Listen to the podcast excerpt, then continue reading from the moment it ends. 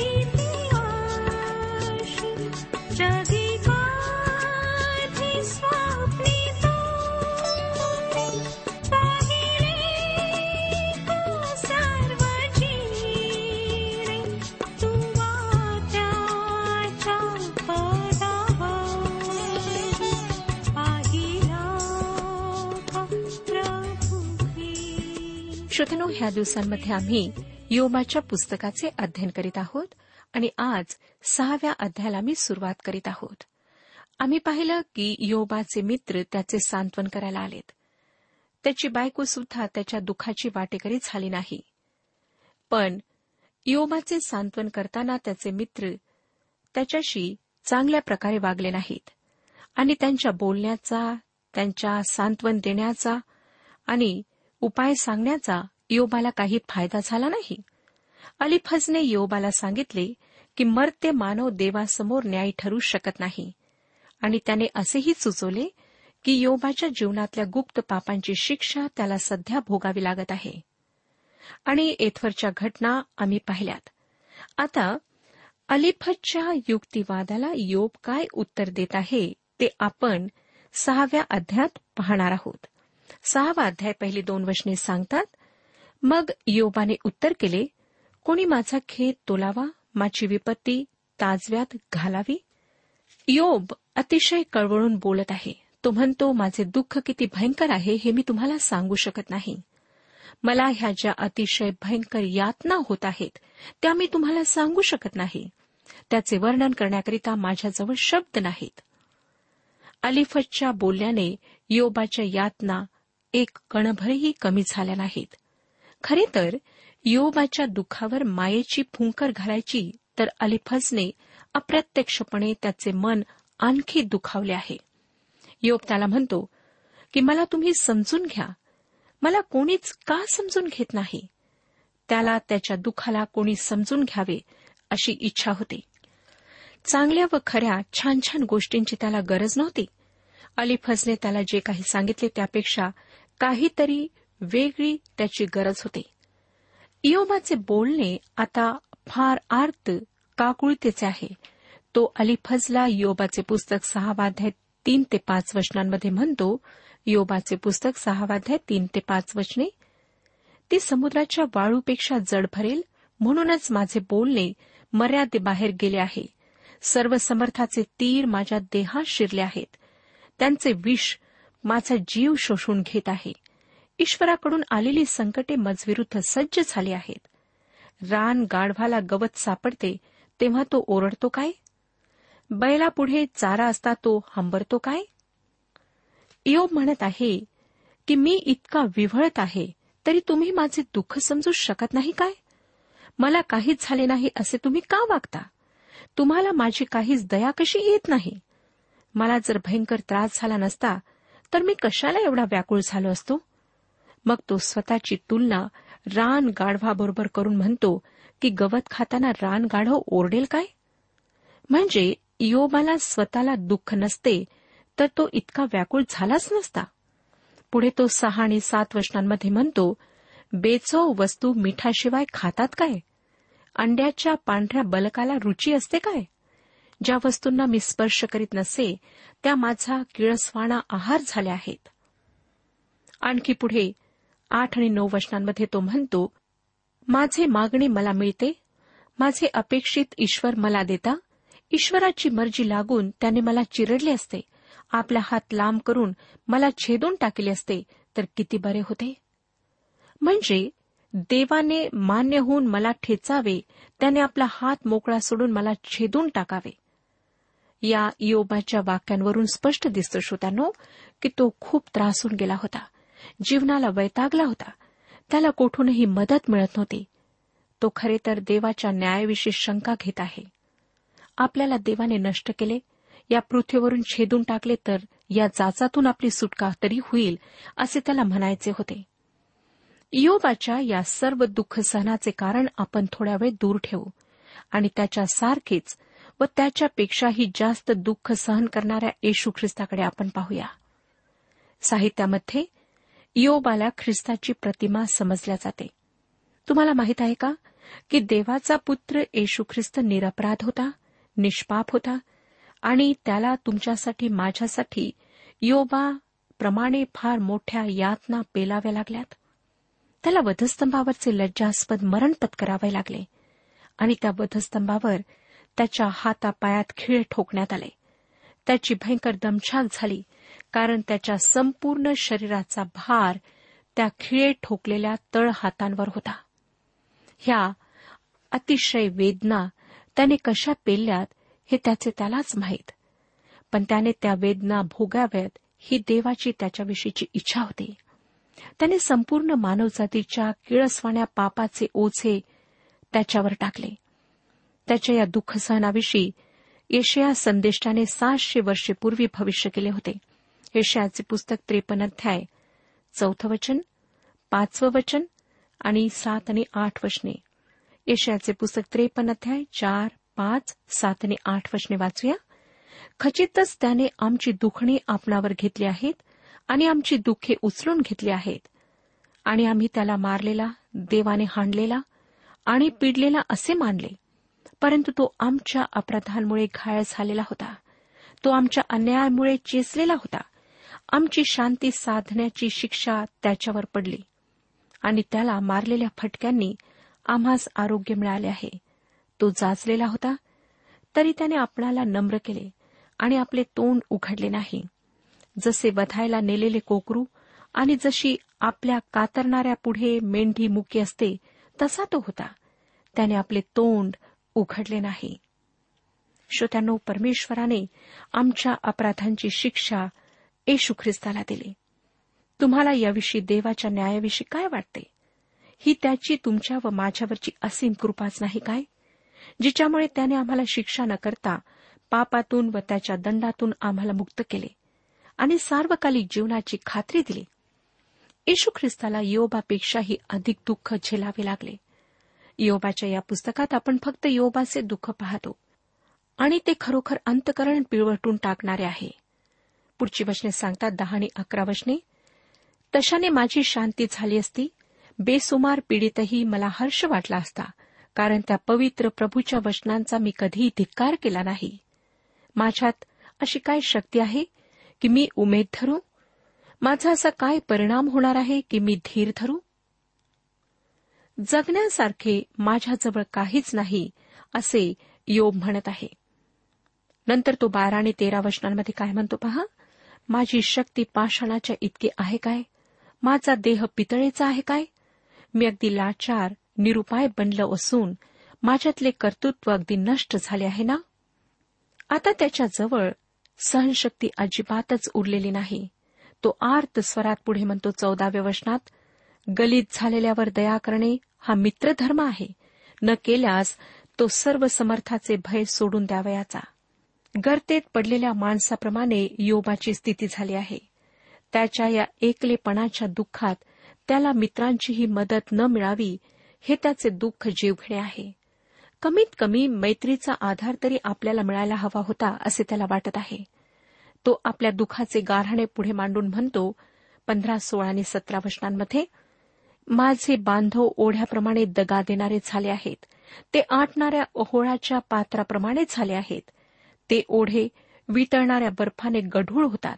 हिम त्यात मिश्रित असते. ते तापले म्हणजे आटून जातात. उष्णता होऊ लागली म्हणजे ते जागच्या जागी जिरून जातात. मृगजळामुळे वाळवंटातल्या प्रवाशाने खचून जावे तशी योबाची आता स्थिती होती. जेव्हा त्याने दुरून आपल्या मित्रांना येताना पाहिले तेव्हा त्याला मोठा दिलासा वाटला खरा. पण ते जेव्हा त्याच्यावर आरोप करून बोलू लागलेत तेव्हा योबाची त्यांच्याविषयीची अपेक्षा अगदी फोल ठरली. आपले मित्र सुकलेल्या ओढ्याप्रमाणे आहेत थकलेल्या पथिकाची तहान भागविण्यासाठी त्यांच्याजवळ पाण्याचा एक थेंब नाही असे त्याला समजून चुकले. मित्राने दिलेला धोका आणि वेळेवर न मिळालेली मदत हा तर सर्व जगाचा अनुभव आहे. पण श्रोत्यानो आपल्याला माहीत आहे का की येशू ख्रिस्त आमचा खरा मित्र होऊ शकतो? तो स्वतः मानव म्हणून जगला म्हणून त्याला तुमच्या आणि माझ्या सर्व समस्या आणि सर्व दुःखे समजतात. आम्ही किती एकाकी आहोत हे त्याला माहीत आहे. मित्राविषयीच्या अपेक्षा भंगाचे आमचे दुःख किती खोल असते हे त्याला माहीत आहे. अनुभवावरून त्याने ते जाणले आहे. तो सर्व काही समजू शकतो. तो तुमच्या आणि माझ्या भग्न व जखमी हृदयावर मरमपट्टी करू शकतो. त्यावर हळुवारपणे मायेची फुंकर घालू शकतो.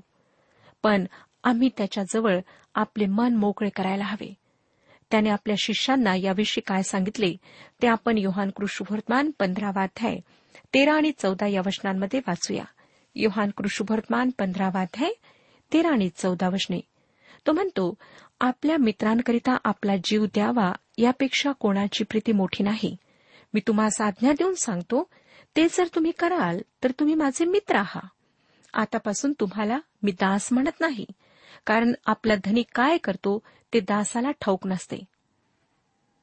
येशू तुमच्या आणि माझ्या मनाच्या जखमा तर बांधीलच परंतु आमच्या आत्मिक जीवनासाठी गूढ व गहन गोष्टी तो आम्हाला शिकवतो जेणेकरून आमचे आत्मिक जीवन समृद्ध व्हावे.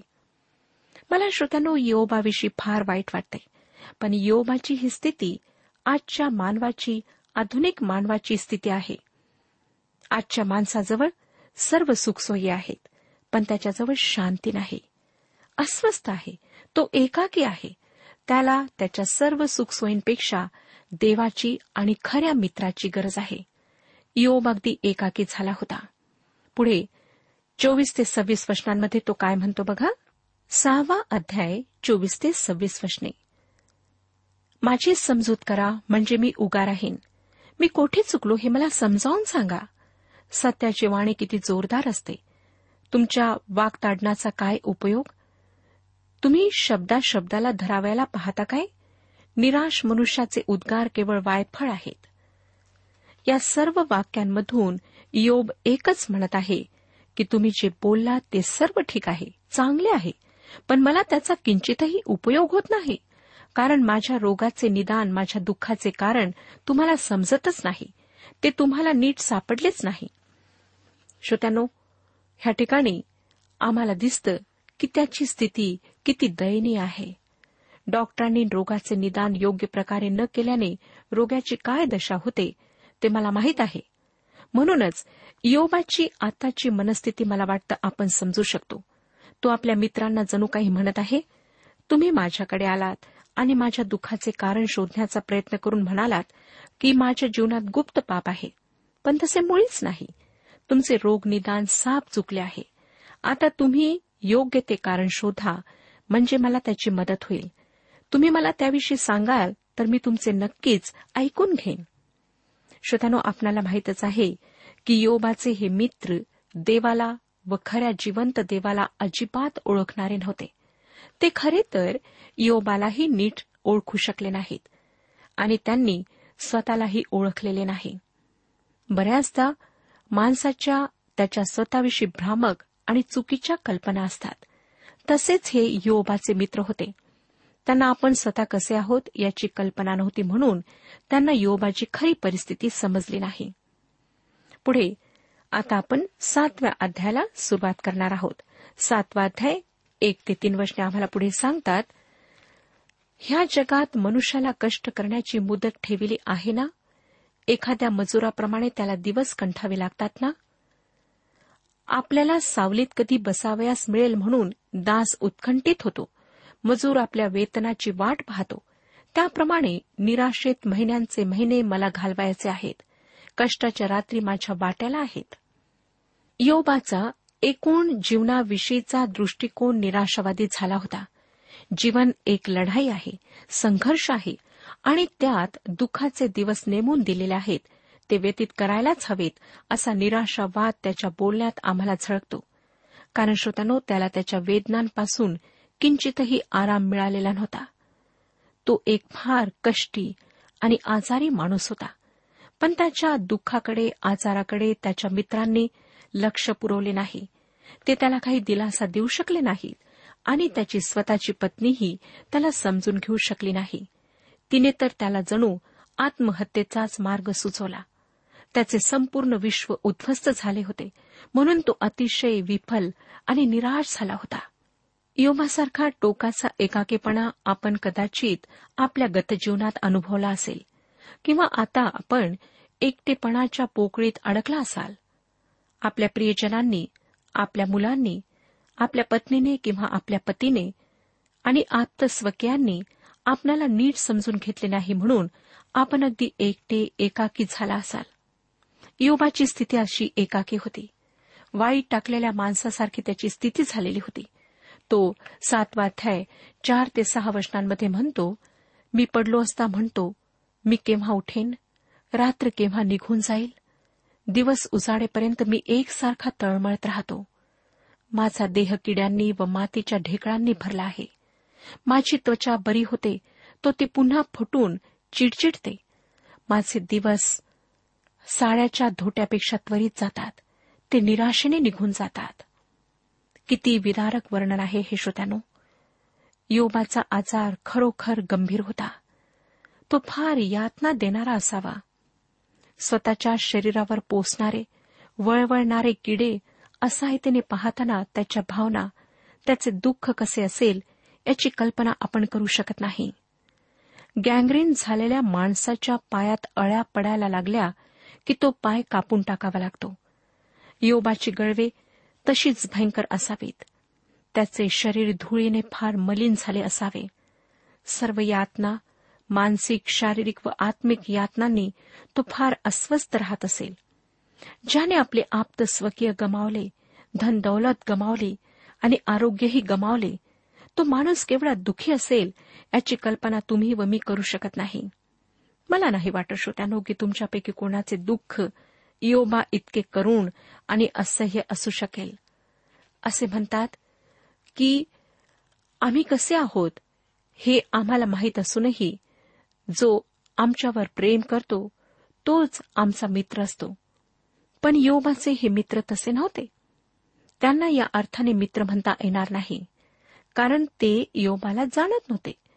त्याची शारीरिक दैन्यावस्था पाहून तरी त्यांना त्याची दया वाटायला हवी होती. यो पुढे तेरा ते सोळा वचनांमध्ये काय म्हणतो बघा? माझा बिछाना मला शांती देईल माझा पलंग माझा खेत काहीसा हलका करील असे मी म्हणतो. तेव्हा तू मला स्वप्ने पाडून घाबरे करीतोस. मला दृष्टांत दाखवून भयभीत करीतोस. म्हणून माझा गळा दाबून मला मारिले तरी माझ्या जीवास पुरवेल. माझ्या या अस्थिपंजरापेक्षा मला मरण पुरवेल. मला आपल्या जीवाचा वीट आला आहे. सर्व काळ जगणे मला नको. माझे नाव सोडून दे कारण माझे दिवस श्वासवत आहेत. शरीरात खूप ताप असेल तर माणसाला भयंकर स्वप्ने पडतात. तो तापेत बरळतो. आणि त्याची झोप विसावा देणारी नसते. ती एक अस्वस्थ अशी शारीरिक व मानसिक स्थिती असते. योबाची स्थिती अगदी अशीच झालेली होती. सतरा ते एकोणीस वर्षने बघा मानवतो काय की तू त्याला थोर मानावे? आपले चित्त त्याचवर ठेवावे? रोज सकाळी त्याचा समाचार घ्यावा व क्षणोक्षणी त्याची कसोटी पहावी? तू मजवरची आपली नजर काढीत नाहीस अवंढा घोटा वयालाही अवसर देत नाहीस असे कोठवर चालणार? योबाला शांतीने मरावेसे वाटत होते. देवाने आपल्याला एकटे सोडावे असे त्याला वाटत होते. आपली परीक्षा होत आहे हे त्याला जाणवत होते. पण ती का होत आहे हे त्याला मात्र समजत नव्हते. अनेक लोकांप्रमाणे तो सुद्धा म्हणत होता मला एकटे सोडा. मला आणखीन त्रास होईल. असे काहीच बोलू नका. असे काहीच करू नका. मी फार थकलो आहे. मी वैतागलो आहे. मला एकट्याला इथे राहू द्या. पुढच्या वचनांमध्ये म्हणजे देवाला उद्देशून तो वीस आणि एकवीस वचनांमध्ये म्हणतो हे मानव रक्षका मी पाप केले असले तर त्यात तुझे काय केले तू मला आपले निशाण का करून ठेवले आहे? मी आपणाला भार मात्र झालो आहे. तू माझा अपराध का क्षमा करीत नाहीस? माझ्या ठाईचा दोष का घालवीत नाहीस? आता तर मी धुळीत पडून राहणार. तू माझा पुष्कळ शोध करीशील पण मी नसणार. श्रोत्यानो योबाच्या मित्रांनी त्याच्या पापांचा प्रश्न उपस्थित केला आहे. आपण पापी आहोत हे योब अमान्य करीत नाही. उलट आपण पापी आहोत हे तो मान्य करतो. पण तरीही तो आपण पूर्ण नीतिमान नसलो तरी एक भयंकर पातकी म्हणून आपल्या नावावर धब्बा का लागावा असा प्रश्न विचारित आहे. व आपले जीवन मोठ्या ओझ्याप्रमाणे का बनावे असा प्रश्न विचारित आहे. देवाने त्याला दया का दाखवू नये असा प्रश्न त्याच्या मनामध्ये उठत आहे. तो त्याच्या पापांची क्षमा करून त्याला पुन्हा स्थापित का करीत नाही हे प्रश्न त्याच्यासमोर आहेत. पण आपल्याला होणारी शिक्षा आपल्या पापांपेक्षा भारी आहे असे त्याला म्हणायचे आहे. योबाचे सत्व आता नष्ट होऊ लागले होते. आणि जेव्हा श्रोत्यानो माणसाचे सत्व नष्ट होते तेव्हा तो सहज सैतानाच्या हल्ल्याला बळी पडतो. जीवनाचा संघर्ष लढताना अनेकांची अशी स्थिती होते. काही जण दारूच्या बाटलीकडे वळतात व हळूहळू पापात पडतात. माणसाचे सत्व नष्ट होऊ लागले की सैतानाला त्याच्यावर आघात करायची संधी मिळते. योबाची स्थिती अगदी तशीच होती. त्याचे काय झाले ते आपण पुढे आता पाहणार आहोत. योबासारखे क्लेश आपल्या जीवनात आहेत काय? काय आपण योबासारखे एकाकी आणि कष्टी आहात काय? आपले दोन्ही हात पसरून देवपुत्र येशू ख्रिस्त आपणाला बोलावून म्हणत आहे अहो कष्टी व भाराक्रांत जन हो तुम्ही सर्व मजकड या म्हणजे मी तुम्हास विसावा देईन. मी जो अंतकरणाने लीन व नम्र त्या माझे जू आपणावर घ्या व माझ्यापासून शिका म्हणजे तुम्हास विसावा प्राप्त होईल. माझ्या प्रिय श्रोत्यानो परमेश्वराच्या ह्या अभिवचनातून आपणा सर्वांस शांती आणि विसावा प्राप्त हो ही माझी परमेश्वराजवळ प्रार्थना आहे. होऊ शकतं की आज आपले कष्ट आपली निराशा आपल्या वेदना असहनीय आहेत. पण आपल्या सर्व वेदनांना समजणारा आपल्या सर्व समस्या समजून घेणारा प्रभू यशू ख्रिस्त आपणासोबत आहे. म्हणून स्वतःला एकटे समजू नका. त्याच्याजवळ या आणि त्याला आपले दुःख सांगा. त्याला तुमच्या दुःखाची जाणीव आहे. तो तुम्हाला कधीच सोडत नाही कधीच त्यागत नाही. परंतु तुमची प्रार्थना ऐकण्याकरिता त्याचे कान तत्पर असतात. तो तुमची मदत करण्याकरिता अगदी तुमच्या जवळ आहे. म्हणून त्याच्याजवळ या आणि त्याला आपले दुःख सांगा. कदाचित आपण जेव्हा मित्रांना आपले दुःख सांगाल कुटुंबातील लोकांना सांगाल तेव्हा ते आपले दुःख समजणार नाहीत. कदाचित ते आपणाला हसतील आणि आपली थट्टा करतील. आणि त्यामुळे आपणाला अधिक दुःख पोहोचेल. परंतु प्रभू यशू ख्रिस्त तसे कधीच करीत नाही. त्याला आमच्या सर्व दुःखांची जाणीव आहे. आणि जेव्हा आम्ही त्याच्याजवळ रडतो त्याला हाक मारतो आणि त्याला आपल्या सर्व गोष्टी सांगतो तेव्हा तो आमचे सांत्वन करतो आणि तोच आम्हाला शांती पुरवतो. आमच्या सर्व समस्यातून तो आम्हाला बाहेर काढतो. म्हणून आजच त्याच्याजवळ या. आपल्या सर्व पापांची कबुली त्याच्याजवळ द्या आणि त्याला आपला व्यक्तिगत तारणारा म्हणून स्वीकार करा. परमेश्वर आपला सर्वांस आशीर्वाद देऊ. आजच्या उपासना कार्यक्रमात परमेश्वराच्या जिवंत वचनातून मार्गदर्शन आपण ऐकलं. आजच्या या वचनातून आपणास काही आशीर्वाद मिळाला असेल यात काही शंका नाही. सुदैव जीवनविषयक काही शंका असल्यास किंवा काही प्रश्न असल्यास किंवा काही प्रार्थना निवेदन असल्यास पत्राद्वारे आम्हास अवश्य कळवा. आम्हाला अगदी आनंदच होईल. पत्र व्यवहारासाठी आमचा पत्ता लिहून घ्यावा. कार्यक्रम उपासना पोस्ट बॉक्स क्रमांक एक शून्य दोन बेजनबाग नागपूर पिनकोड क्रमांक चार चार शून्य शून्य शून्य चार. आमचा ईमेल ॲड्रेस आहे Marathi T T B at radio eight eight two dot com. Email address पुन्हा एकदा ऐका. Marathi T T B at radio eight eight two dot com बरं तर आता इथंच थांबूया कारण आपल्या कार्यक्रमाची वेळही संपत आलेली आहे. पुन्हा आपली भेट आपल्या पुढल्या कार्यक्रमात तोपर्यंत नमस्कार.